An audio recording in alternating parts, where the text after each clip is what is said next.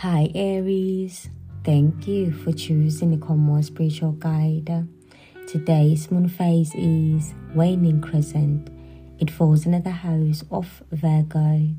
Today's song of the day for you it is by Lil Baby, and the name of the song it is called California Breeze. Aries, Chiron is in retrograde under your astrological house right now. What I'm getting from that energy, it is uh, good news and bad news.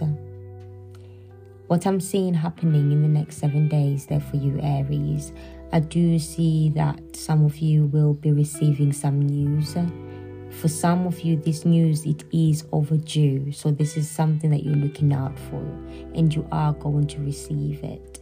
For some of you, because of the planets being in retrograde, what I am getting from that it is what is meant to be good news might appear as bad news. So be aware of that. You will receive some news that you might not necessarily like, but there will be something good behind it. So be aware of that. Aries, let us now see what messages Spirit has got for you. I've already pre-shuffled your cards and while I was shuffling, the cards that fell out for you were Four of Swords and Two of Wands.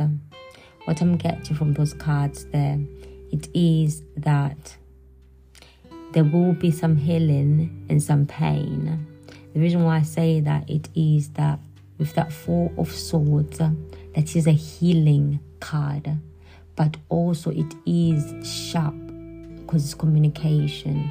So that means again receiving communication that might hurt, but it is communication that what with that two of wands, it was it has been waited for.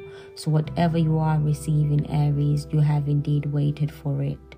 And then now let us see what your Bible for the week is.